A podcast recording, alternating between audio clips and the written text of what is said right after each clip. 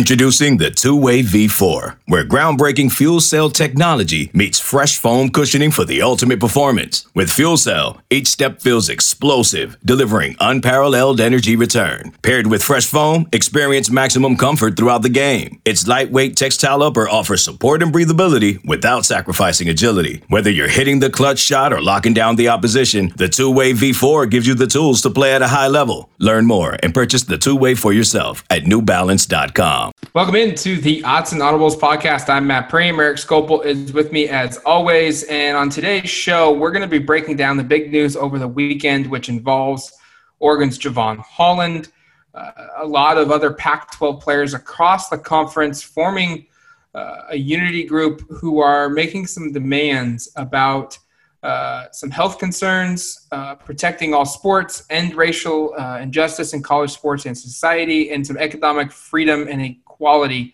A lot to unpack there. We're going to break all of that down and potentially what that means for Javon Holland and other players in the Oregon football season. And also, the 2020 football schedule was updated and re-released on Friday. Eric and Kevin Wade of DuckTerritory.com had a breaking news podcast, emergency news podcast when that happened. But now that it's been a couple days, we're going to kind of dive into that a little bit more and digest it a little bit more now that we've had an opportunity to really scope over things.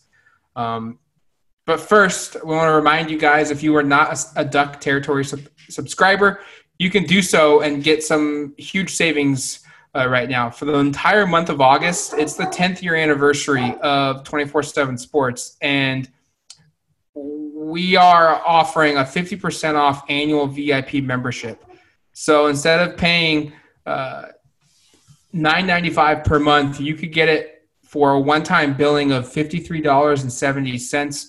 That's a huge savings across the board, 50% off an annual membership, inside scoop on the Oregon Ducks, expert analysis and opinion. Read all the content across the 247 Sports Network, not just our site and not just the Oregon Network, but you get everybody. You get to read what USC's reporting, our Ohio State site's reporting, our Washington site is reporting. You get the full story on 247 Sports. So, all right, Eric, I mentioned it at the top, but Javon Holland was one of more than a handful of Pac-12 players who signed their names to some demands, and they're using the hashtag WeAreUnited. They're identifying themselves as being among those who have threatened to opt out of fall camp and game participation if their demands are not met by the Pac-12 and their schools. Javon Holland is the most recognizable name among the group who signed their names to this group. Other players from Stanford, Cal, Oregon State, UCLA, Arizona, Washington, Washington State, and Arizona State have pledged. But Javon Holland is the most recognizable name to come out and put his name directly attached to this movement, and there's a lot to unpack for what they're demanding. Yeah, and so let's run through, and you can find this on the Players' Tribune. They posted their demands on this on an article there. You can go find that. I'm sure Google will help you there, but let's run through what's kind of been asked for, and then we'll analyze kind of maybe the likelihood of what this demands could, I guess, what the response could be from the conference. First, they have concerns over health and safety protections. A lot of this is related to COVID-19. Allowing the option not to play this season because of the pandemic, and prohibiting COVID-19 agreements that waive liability, mandatory safety standards, player-approved health and safety standards enforced by a third party selected by players to address COVID-19 as well as serious injury, abuse, and death. I think this one is, let's be honest here, like this is stuff that should get dealt with, I would imagine, but we'll move on to the next part here. Protect all sports, preserve all existing sports by limiting excessive expenditures. Starts out here, number one, by throwing out Larry Scott, the Pac-12 commissioner, he and other administrators and coaches to voluntarily and drastically reduce excessive pay, to end performance/academic bonuses, to end lavish facility expenditures and some use of endowment funds to preserve all sports. It uses an example of Stanford University should reinstate all sports discontinued by tapping into their $27.7 billion endowment. We should note that earlier there were a couple of sports that they were forced to cut. That's a response to that. And the third one here, end racial injustice in college sports and society. I'll just read the bullet points here. From a permanent civic engagement form a permanent civic engagement task force made up of our leaders, experts of our choice, and university and conference administrators to address outstanding issues such as racial injustice in college sports and society.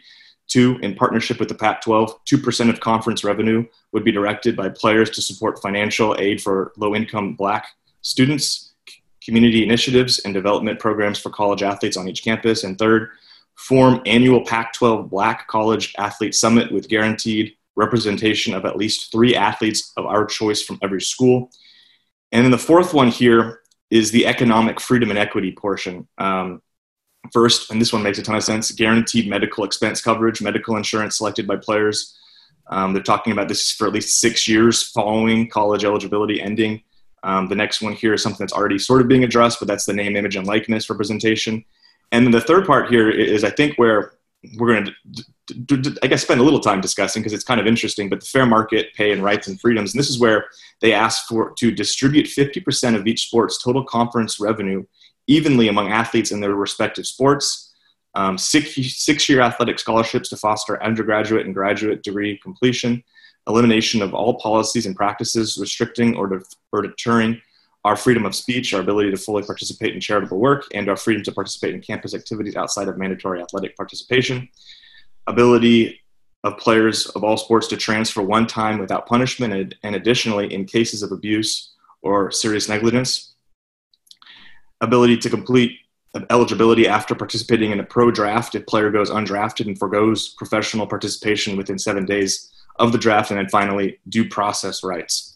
A lot to unpack there, Matt. Let's start at the top here just with the health and safety precautions right. From a COVID perspective. I imagine this is something that is not going to, I would hope not take a whole lot of arm wrestling from the league to kind of come to an agreement here, because they do need to have this is a bizarre circumstance, and in my opinion, at least, I'm sure you agree, they need to have protections in place that are consistent, and I guess just safety has to be at the forefront of this, right? Yeah, and the first bullet point that they have of allowing the option not to play because of the pandemic, and players having the safety net of not having to worry about losing their athletic eligibility and a spot on their team, basically meaning they want their scholarships guaranteed. And status with the team, and if they sit out for COVID reasons, and that's basically already been agreed upon by the Pac-12. They announced that prior to these demands from the Pac-12 football unity being released, and so that right there is done. It's pretty clear that you know, the schools are committing to honoring those deals, prohibit agreements to waive the liability. That should be one. I mean, I kind of sign with the player on this side because it's evident and it's obvious that colleges, not just in the Pac-12, but everywhere, they need these athletes to compete, to play these sports, to generate the revenue, to pay for the salaries, to pay for the bills and everything that comes with running college athletics.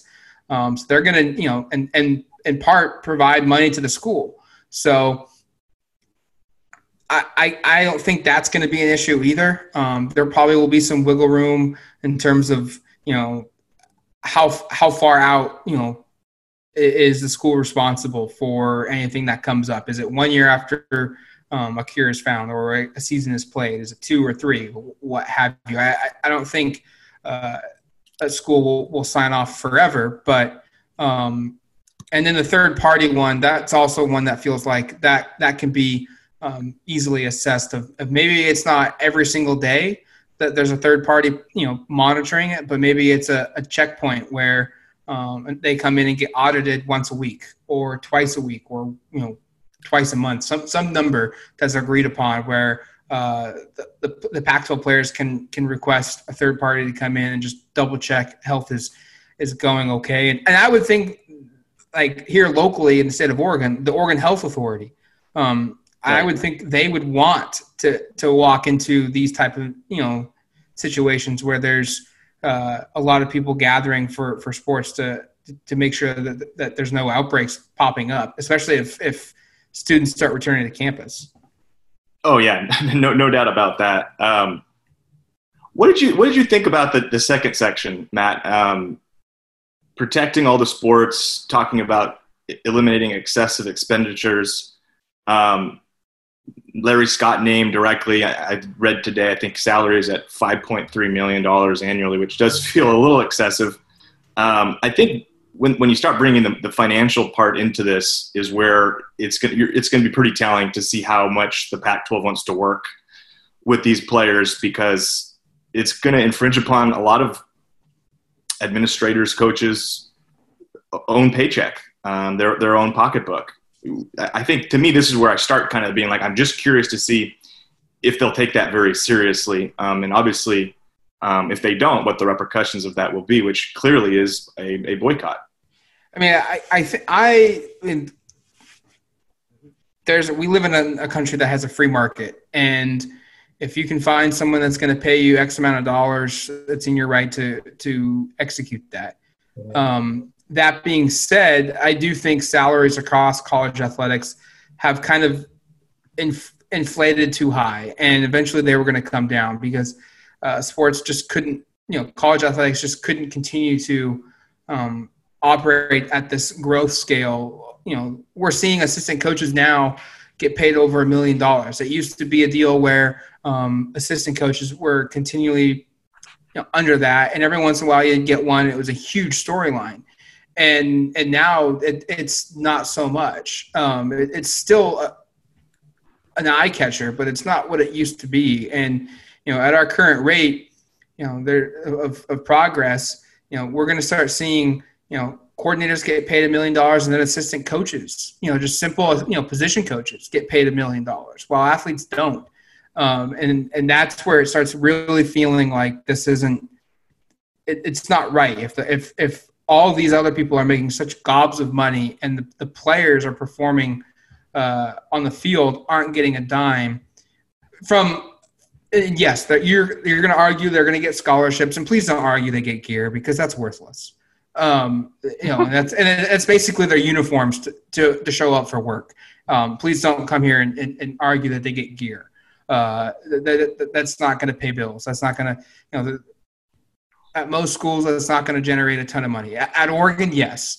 With the player edition shoes and all of that, yes. Those athletes could sell those and make some serious coin. But in the grand scheme of things, it's not going to be a year's salary per individually. Now, getting these administrators to cut down on prices, that's going to be difficult. But also, college athletics has been built up upon a lot of these, high-level recruits go to schools that have invested hundreds of millions of dollars into their facilities. And now they're asking, and Eric, I think you and I would agree that, Oregon's facilities is a huge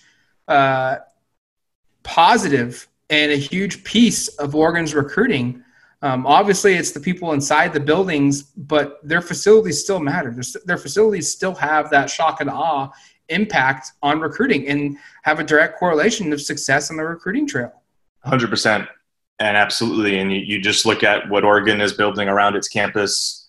And it's not all for a recruiting perspective, but they build an incredible track and field because they want to attract the big track meets, which is what they've had success doing. They build the brand new basketball arena about a decade ago because they want to have a state-of-the-art basketball facility to elevate the basketball programs. And let's be honest, it's worked, right? Both men's and women's programs are much more successful now than they were when they were over at Mac Court. And then, of course, from a recruiting perspective, like what Matt just ran through, the Hatfield-Dowling complex, everything they've got going over in that Autzen complex basically is state-of-the-art, top-level stuff. And if you walk through some of those buildings, you know what it is. So, I think, do football players need this to do their day-to-day stuff? Probably not. And I think, I'm not opposed to ending this sort of every 5 years there's a new hot thing every school is trying to do and emulate from a building perspective or a jersey perspective. And it's a ton of money being tossed around here. And I'm not saying you don't want to innovate, but I think at the same time, you can certainly be a lot more conservative with your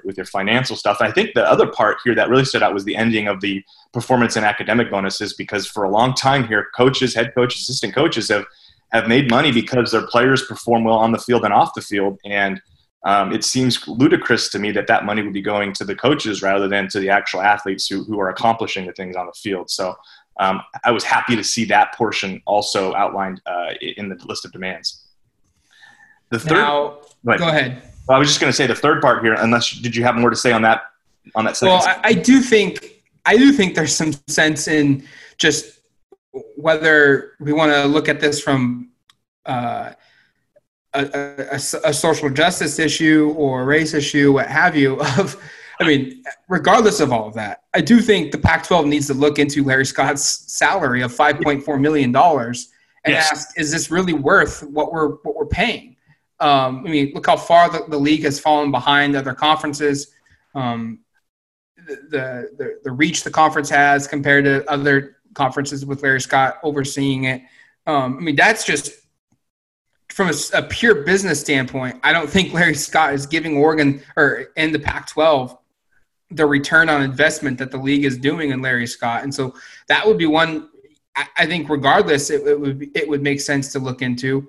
I do find it strange that athletes, and I felt this way for a while, that athletes don't get any compensation, but if they get good grades or on-field success, but if a coach's players get good grades and academic and on-field success, they get a bonus. So there's certainly a lot of things that need to come out that need to be updated to modern times, and I think that's the biggest thing is that. College athletics is so ingrained in a timeline and a time, a part of society and timepiece that is so outdated and so many things need to be updated that this is just, only scratching the surface of a lot of policies the NCAA has that need to be updated for modern times. It's probably a good transition to the third point here, which deals, of course, with racial justice in college sports and society. I would think from an optics perspective and really just from a fairness perspective, I would hope the conference would work with them on this. And you've seen it now from a professional level of the NBA and the WNBA, even Major League Baseball, it sounds like the NFL, taking steps to kind of work with athletes to promote racial justice in this country. I think asking for 2% of the conference revenue directed towards certain funding for low-income athletes and community initiatives and all of that, I think that's going to be, again, telling to see what the conference is really willing to do here. Obviously, like I said, from an optics perspective, it's really easy to agree to this and say, yeah, we're pro Black Lives Matter. We want the student athletes to feel like they're seen and that they're getting, and that change is being enacted.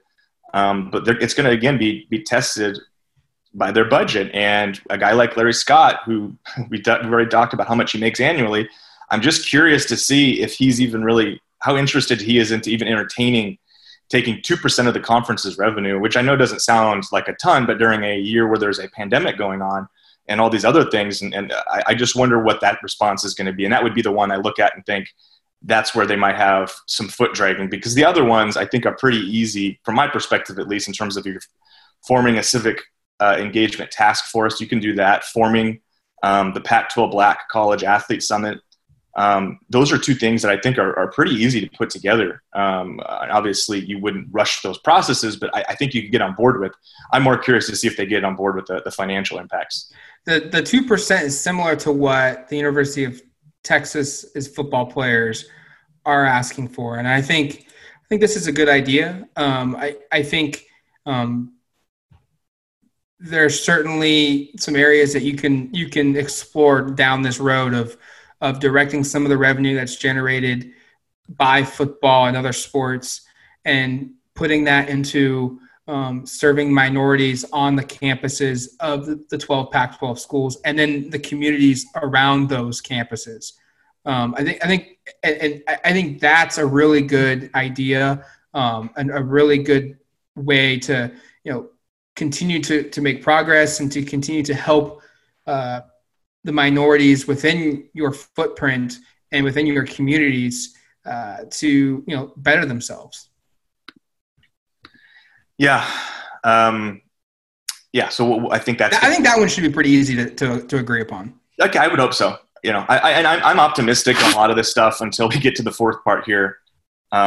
and really just the third section of the fourth part, because the guaranteed medical expense coverage for 6 years after, they're deserving of that. They put their bodies on the line for 3 to 5 years. And I mean, think of Pharaoh Brown. What if he was not fortunate enough to recover and make it into the NFL? Or like a better example, maybe Ifo, where Ifo Ekpe-Olamu suffered a career-ending injury in practice leading up to the Rose Bowl, killed his draft stock, and should have the medical rights.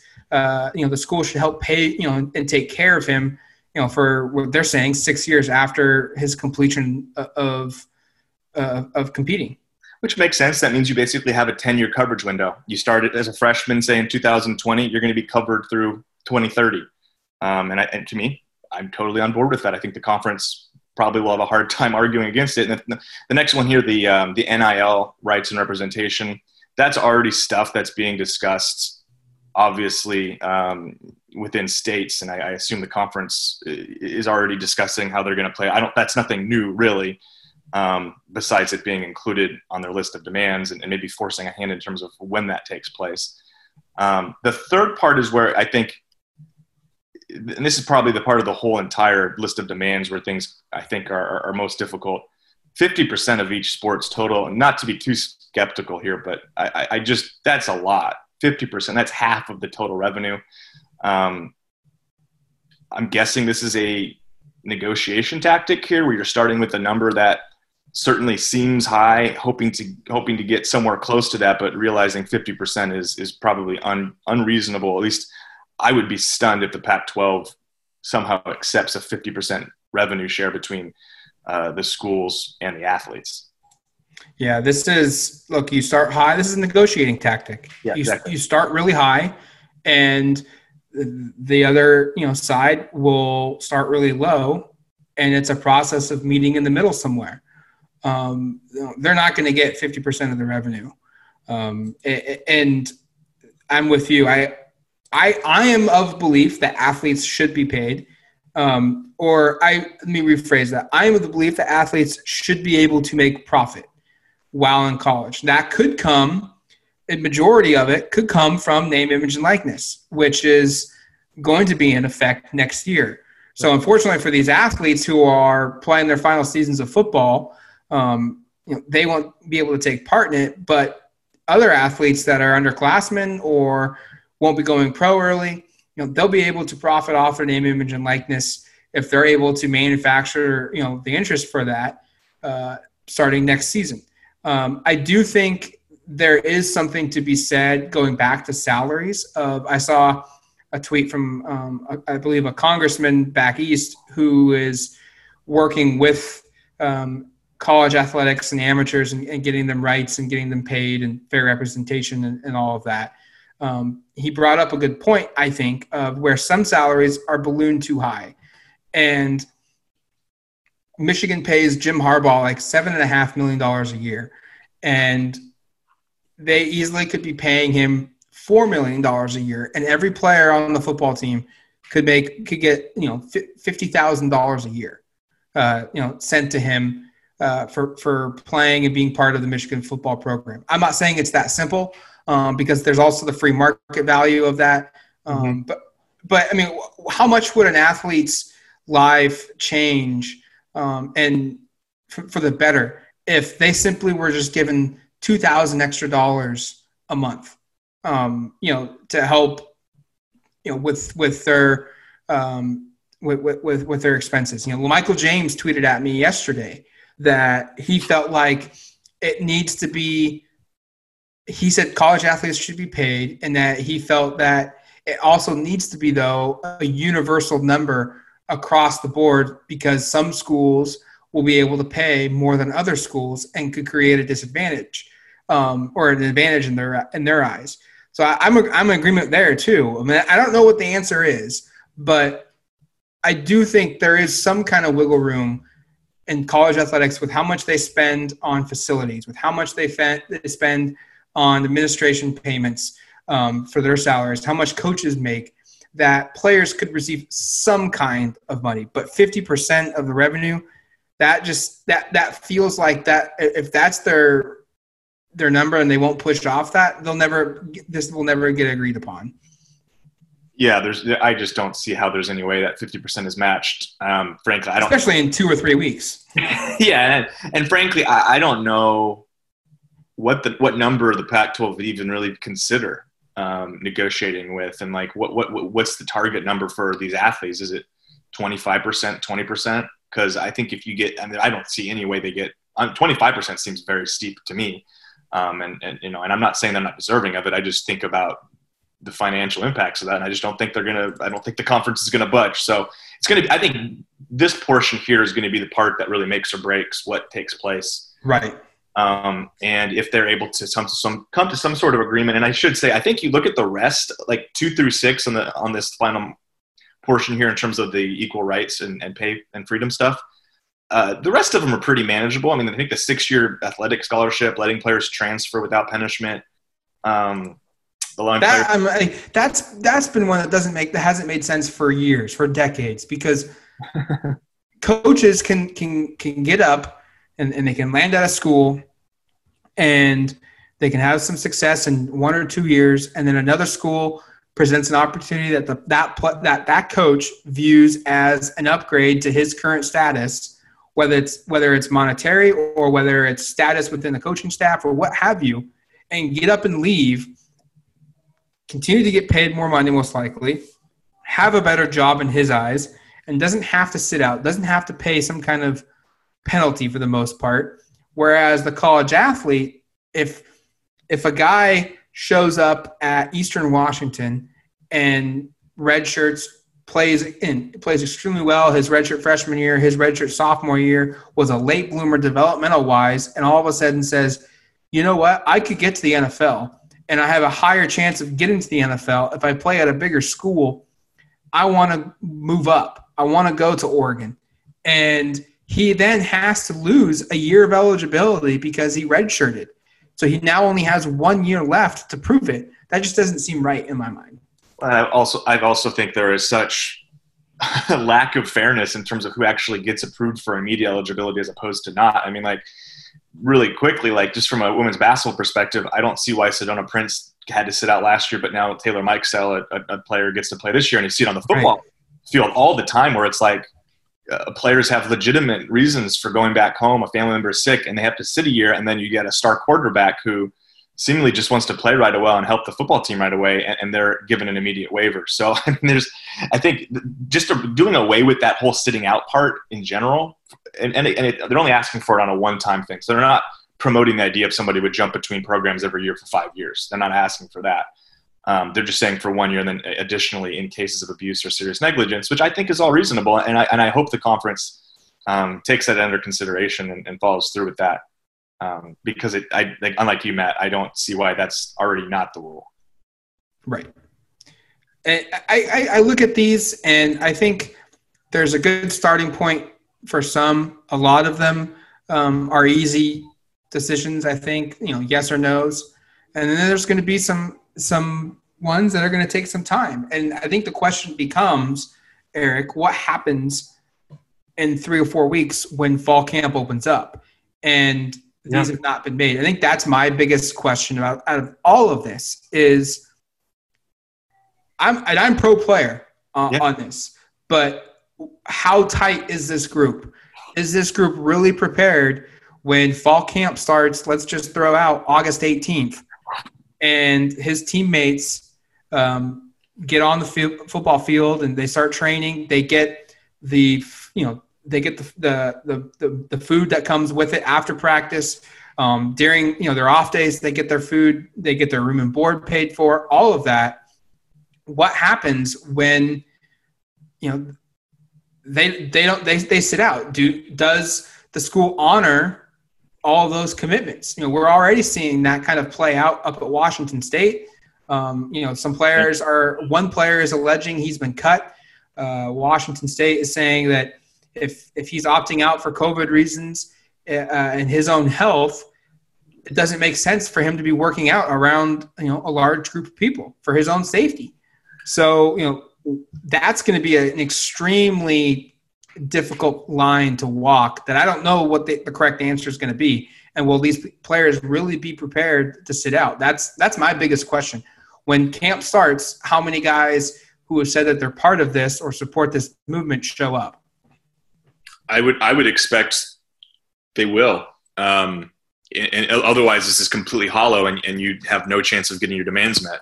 And I don't think the conference and these players are going to come to any sort of resolution in 2 weeks either. I mean, the conference announced on Friday that August 17th was the first day for fall practice, and that's 2 weeks from when we're recording this. I have a very hard time expecting the conference to come and these players to come to some sort of conclusion that is considered fair and reasonable for both parties in 2 weeks. So I think we are going to be faced with a thing where when Oregon starts fall camp and then they don't have an official date, 17th is just the first day you could in theory start. I will be curious to see what Oregon's practices look like. You know, will they have the expected number of bodies out there, or will we be looking at a much, much smaller contingent of players? So going to be fascinating to see how this plays out. And I think fascinating to see over the next weeks kind of what transpires with this and how, I guess, flexible and how much the Pac-12 actually wants to work with these players, or if they're going to just say, yeah, I don't really care, next man up kind of thing. And I hope it's not that, but I don't know. I really don't know where this is going to go, is I guess where I'll land. All right, coming up, we're going to talk some actual on the field discussion. The Pac-12 did announce the revised 2020 football season. We're going to break down some of the early thoughts on this and where things will go for Oregon and the Pac-12 right after the break.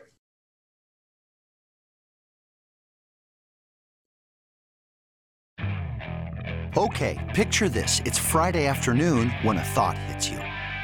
I can spend another weekend doing the same old whatever, or I can hop into my all-new Hyundai Santa Fe and hit the road.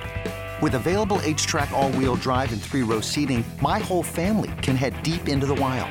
Conquer the weekend in the all-new Hyundai Santa Fe. Visit HyundaiUSA.com or call 562-314-4603 for more details. Hyundai, there's joy in every journey. This episode is brought to you by Progressive Insurance. Whether you love true crime or comedy, celebrity interviews or news, you call the shots on what's in your podcast queue. And guess what? Now you can call them on your auto insurance, too, with the Name Your Price tool from Progressive. It works just the way it sounds. You tell Progressive how much you want to pay for car insurance, and they'll show you coverage options that fit your budget. Get your quote today at Progressive.com to join the over 28 million drivers who trust Progressive. Progressive Casualty Insurance Company and Affiliates.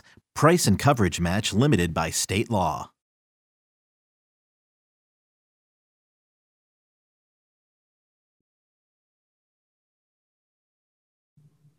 All right, welcome back to the Autzen Audibles podcast. I'm Matt Preem. Eric Scopel is with me as always. And we teased it before the break. The Pac-12 and CEO group, they approved on the 31st of July a revised, updated 10-game conference-only schedule.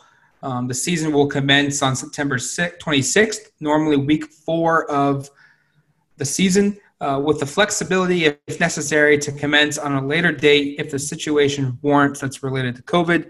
Each team will play 5 home games, 5 road games, so everyone will have, from a road and home perspective, an equal schedule.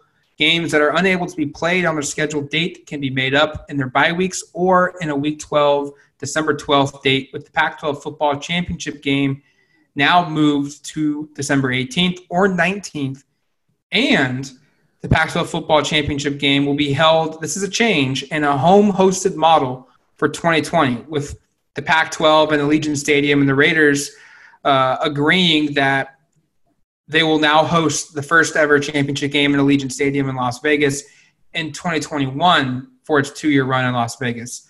That way, the Pac-12 Championship game goes off in a successful manner. The most reasonable safety precautions are taken, and all of that. Oregon's first game starts at home instead of on the road. Its first conference game was slated to be played at Colorado. That's now shifted to Oregon, and it's just the same teams, but on September 26th, the Ducks will be playing Colorado at home. I think, Eric, from a first game perspective, this is probably about as good of a situation as you could ask for from an Oregon perspective, because you're playing a team that quite honestly wasn't going to have high expectations in 2020 before COVID hit. New head coach, new quarterback, new star receiver, three starters along their offensive line have to be replaced. Their defense was not an elite unit. And now all of a sudden you get to play this team on the at home instead of on the road. This schedule, and especially the first three games, is, I think, extremely favorable compared to, A, what it was rumored to be after, or I guess about a week ago before this dropped, where they talked about possibly playing in Utah to start a season. And then the schedule would have opened up with Colorado and Washington afterwards. And it's, I think, especially a lot more reasonable compared to what the original schedule before the non-conference games got cut, where you were hosting reigning national FBS schools and Ohio State and Hawaii. This is like best case scenario for Oregon in terms of this is the worst team in the conference in my mind, and you get to play them at home. We didn't think Oregon was going to get a tune-up game this year to start a season for Tyler Shuck and some of these, and again, we're suggesting Tyler Shuck as a starter that hasn't been decided, but presumably Tyler Shuck and some of these young guys who haven't had a lot of starting experience, we thought they would be thrust right into it to open a season, and now that's certainly not the case. And I think personally, I really like how this lines for Oregon in terms of you get to play the worst team in the conference at home. The next week you go to Pullman, which is a tough road environment, but who knows what that's going to be like because of COVID, and who knows any of that's going to be like. The weather's going to be a lot better in early October than it would have been in late November when the game was originally scheduled. So Matt, I don't know about you, but I think from an early perspective, this is very favorable from Oregon's perspective. Yeah. And then, I mean, the next game you play out is a road game at Washington State. And again, this is a new school, a school with a new head coach, a lot of pieces having to be replaced. The Cougars were not going to be projected as one of the better teams in the Pac-12. Now, Mike Leach isn't there, but in his defense, he would always say every year his team was underappreciated and they would always overachieve, when in reality, he said, in our eyes, we just were as good as we were meant to be. And so you could argue the Cougars maybe still have some talent and could be a dangerous team, but playing them early in the season with so many new faces, especially at head coach and new defense, new offense, all of that, your first road game being at Washington State in early October, it certainly could be a heck of a lot tougher. And I'm with you. I think, 3 out of their first 4 games are set up to be very pro-Oregon. They play Arizona State on a Friday at home, October 9th. I don't like Friday games, especially without a bye week before it. One less day to prep. One less day now in terms of today's standards of COVID. If a player has to miss, that's just one less day he has to recover to be able to get back on the football field. Thoughts on Oregon State playing Oregon, the Civil War being It's not the Civil War. Careful there. Oregon and Oregon State in an unnamed rivalry game playing October 17th. Does that bother you? It's not the last game of the year.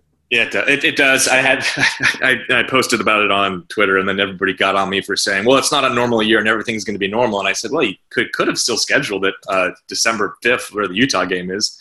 I don't like the fact that the Oregon State rivalry game, and that's, I guess, what we're calling it until there's another name. I don't like it early on in the season. Just from a rivalry perspective, it's strange not completing a season with that being, I guess, the conclusion of the regular season.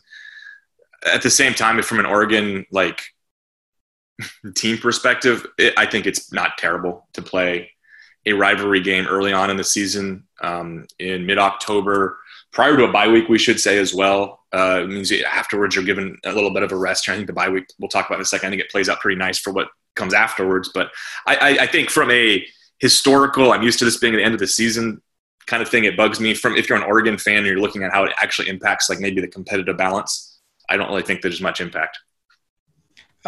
It's certainly going to be strange going into a game in which Oregon and Oregon State play, and then right after that, there's more Pac-12 games. Yeah.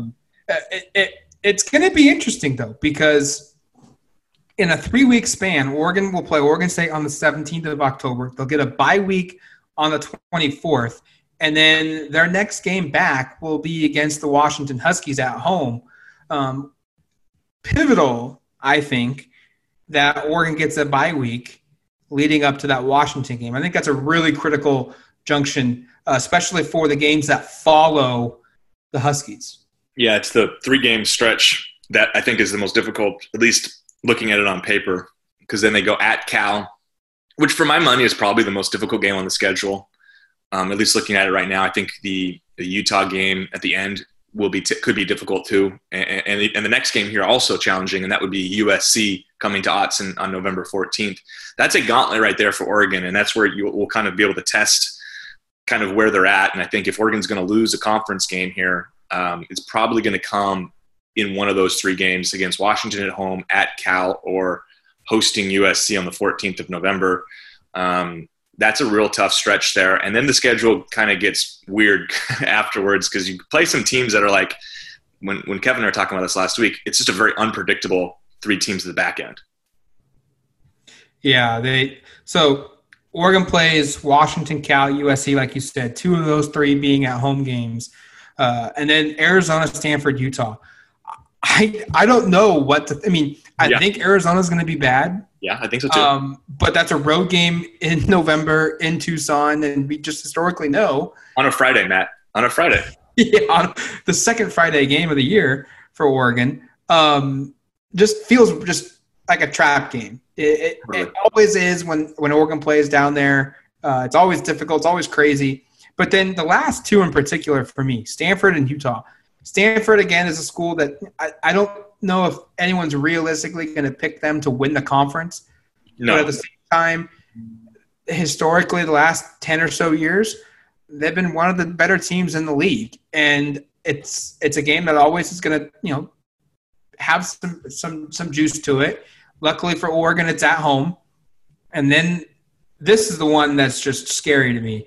You have to go to Utah in December, and I was against playing Utah in the first place, but if Oregon had to choose between them or UCLA, because that was those are the two teams that they could add to the schedule that weren't originally on it. And I'm going to say I would much rather face Utah week one on the road in Salt Lake City than I would want to play Utah in December in the mountains, potentially a night game, against a team that historically always seems to get better as the year goes on. That's the part that's interesting here, right? And Utah, like some of the other teams we're talking about, has lost a lot. Tyler Huntley, Zach Moss were first-team all-conference quarterback and running backs last year. They're both gone. Bradley and I was one of the best defensive players in the conference, and I think Evan Weaver won the conference defensive player of the year, and I was one of those candidates for sure. He's gone. They lose a lot in the secondary. I've talked about that. We talked about this a little bit last week. Yet you play them after nine games, and they landed a big-time South Carolina grad transfer quarterback, and I think it's Jake Bentley. And they've got a lot of talent from a recruiting perspective. It's getting better down there. And I do think this is a game that, Utah might be playing for a Pac-12 South Championship right now, and Oregon might be playing for the Pac-12 North Championship, and this could be a game that has some real implications here, and it might even be a game that's a preview of the game on the 18th or 19th in terms of a Pac-12 championship game. And maybe this is a game where you're playing for almost where the site of the game will be played, and the winner of that game plays it at home, and if you lose, you might have to go to Salt Lake again. So I think that game is a real tough one. I definitely had that near the top of my most difficult games on the list. Let me throw that back to you from that perspective, Matt. I did mine. You can check this on the site if you want, listeners. On DuckTerritory.com, I ranked the 10 games from easiest to most difficult. If you're looking at this, who are you picking from in terms of the most difficult games? Do you have two or three, or is it really obvious to you which one's the most challenging? I picked three. Okay. Toughest games on the schedule. I think it's Cal on the road. I think that's the toughest one. Agreed. Utah on the road in December is going to be the second toughest. And then USC being a home game mid-November is going to be my third toughest game of the year. I kind of went back between Washington and USC, but look, USC is the brunt end of a lot of jokes within the conference right now. I even executed one when Alabama finally announced that they were not going to be playing in Texas against USC, even though the Pac-12 said way before they weren't playing non-conference games. But when that game officially died, everyone, and myself included, joked, well, Clay Helton's job status just improved because he doesn't have to play Alabama. Yeah. Make no mistake, though, they still have, on paper, the most talent in the conference. They still have a bunch of five-stars running around on both sides of the football. If they play at their best, they are a national title contender. And so I went back between Washington and USC, and I just don't think Washington is a national title contender if they play at their best this season. USC, if they play at their best, they are a national title contender. I should say my three were Cal, USC second, and then Utah third. So we had the same schools, just a little out of order there. And I look at USC, very similar to what you said, and I think continuities there is actually pretty good. Keaton Slovis was great last year. They bring back two of their top three wide receivers, and they also have a bunch of other five-stars waiting in the wings to play. Running back, they have all their running backs back. The offensive line wasn't very good last year, but they bring, I think, three out of five starters back, and the defense is similar. So the defense needs to be better, by the way, because it was pretty awful last year. You think about the way they played against Oregon in the Coliseum. Think about their bowl game with Iowa and how bad they were there. But USC has huge upside, and I think if we're just doing a USC-Washington discussion for a second here, Washington has a new coach that they're, Jimmy Lake's there, Chris Peterson's gone. At least there's continuity because he's on the staff, but they're replacing their top quarterback, their top running back, their top two wide receivers, a lot of their offensive line, their tight end. On defense, they lose quite a bit in the secondary. I think Washington has a lot of questions to answer, so I didn't even really consider them as much with that group, that top three. To me, it was that top three, and then Washington kind of was that next group afterwards, along with Arizona State and Washington State. Does the schedule, in your eyes, change anything in terms of Oregon? I think you and I were in agreement before the revised schedule that we said Oregon was probably going to be the favorites. Yeah. Does this change your opinion whatsoever on that? No, Oregon's still the favorites. In fact, I look at this and think when we did the predictions previously, I had them losing, I think, three games in the regular season. That was on a 12-game schedule, one coming to Ohio State and then losses to Cal and USC. I look at this now and really think there's a good chance they can win 9 games here and maybe a chance they win 10. I think 10 feels a little far-fetched, and I was maybe more dismissive of it on Friday just because like 70% of people I pulled on Twitter thought they were going to go undefeated, and I thought that was a little bit ludicrous. But there's not a game on the schedule. Oregon's probably not going to be favored. Realistically, the first four for sure, and then depending upon what happens after the bye week, I think they're going to be favored in all these games, maybe with the exception of at Cal and at Utah, depending on how those teams perform. So I think Oregon can certainly go – they can run the table here. I think more realistically, they probably drop one game. But I think they're definitely the favorites in the North, and I don't think there's much question about it. And I think, if anything, the schedule maybe cements that in my mind a little bit more. I don't think I would say right now Oregon's going to go undefeated, but I'm not on board with 70% possibility.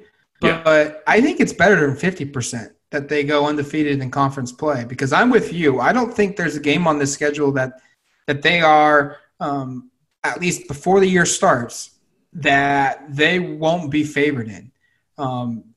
They've got the better defense than Cal does, and Cal brings back more production on offense than Oregon. But on paper, Oregon has the better player. So even though they're going to be breaking in new guys, by that point in time, Oregon will have already played 5 games, and you could argue that they should be in midseason form and should be able to get that game on their side for a road game. I think if your first 2 road games of the year are early in the year against Washington State and Oregon State, 2 teams who I think at the end of the year could be better, significantly better. I think that's a win. And then you really don't play any of your tough games outside of Arizona State until after your bye week. And so you get plenty of time to kind of work out your kinks and get the rust off and develop some rhythm and some chemistry with your team so that when you hit the tough stretch of Washington, Cal, USC, and then end of the year with Utah, you're playing at your best football. And so I think there's a chance that Oregon goes 10-0. I would probably argue they'll finish somewhere 9-1, but I think they're going to be in the Pac-12 championship game. And it's not going to surprise me if they're hosting it either. My first reaction, they're going to repeat as Pac-12 champs. And then after that, we get to see what happens, because there's no real clear direction for what the postseason is going to look like outside of conferences. But hopefully if Oregon, let's say they're 11-0 after December 19th, after they win the conference title game at Autzen, let's hope that they're in some sort of college football playoff, or at least being considered for a national championship if that's the case. We just don't know what's going to happen. One other thought here, Matt, before we sign off. I looked at the schedule and I thought it really breaks into three different sections, and I wonder if you agree, but you've got the first four. I don't want to say those are tune-up games, but there's not a lot of challenges in there, but that kind of lets you kind of build your legs a little bit. You come off the bye week, you have three really tough games, and that's where you learn about yourself. And then the three games at the end are kind of the mystery games, and that is a stretch there where I think Oregon should win all those games, but going to Tucson and Salt Lake, always up for grabs. And then, of course, Stanford historically has been a really tough rivalry game for Oregon the last decade. So I think it's a fun schedule. I like the way it sets up, and I think Oregon, like you said, has a great chance to either run the table, but certainly to win the conference. And look, if with no non-conference games in the picture, teams that want to make the playoff, they need to have marquee games, as many as possible. And so while you would have preferred to get the easier win against UCLA, in theory, on paper, Utah is going to be the better team this year. And that's going to be a bigger, I guess, blip on the radar than a win against Utah, especially against UCLA, especially if you go to Utah end the year and win that game. And just think of the teams and basically starting October 31st that Oregon's going to play. And if they beat these teams, think of the reception it's going to carry. Washington carries a big cachet within a national scope, and that will be viewed as a good win. California is being viewed as, the biggest challenger to Oregon in the Pac-12 North. So if they go on the road and win that game in November, that's going to be a huge help. USC, obviously, you beat USC at home in November. That's going to be another jolt. Arizona's Arizona. That's not going to really move the needle much. Stanford, well, even though we personally and probably people within the conference are down on them across the country, that will be viewed as a good win. And then Utah, like I said, you beat them on the road to end the year. That's another game where it's a good win. So, 5 out of Oregon's last 6 games of the season are going to be ones in which if they walk out of that with a win, it's going to be most likely received nationally as a very positive game, which will only enhance, I think, their college football playoff chances. Absolutely, Matt. I'm with you on that. All right, that's going to do it for us here on the Odds and Audibles podcast. Thank you for listening. Thank you for continuing to check out the site, listen to the podcast, give us reviews. Highly, highly, highly helpful if you guys could give us a review on iTunes or any other podcast platform that you listen to us on. It's beneficial to us. It's a way you can help the show without even committing any money towards, listening to the show. It's a free thing that helps us tremendously. So please give us a review on that show if possible. For Eric Scopel and myself, Matt Preem, you've been listening to the Odds and Audibles podcast. Talk to you later, folks. Paramount Plus and the National Park Foundation present A Mountain of Zen. Are you still listening? Good. Take a deep breath. You needed a break. This Earth Week, you can live stream 7 national parks for 7 days on Paramount Plus. So, yes, you can literally stream a stream. Paramount Plus, official streaming partner of the National Park Foundation.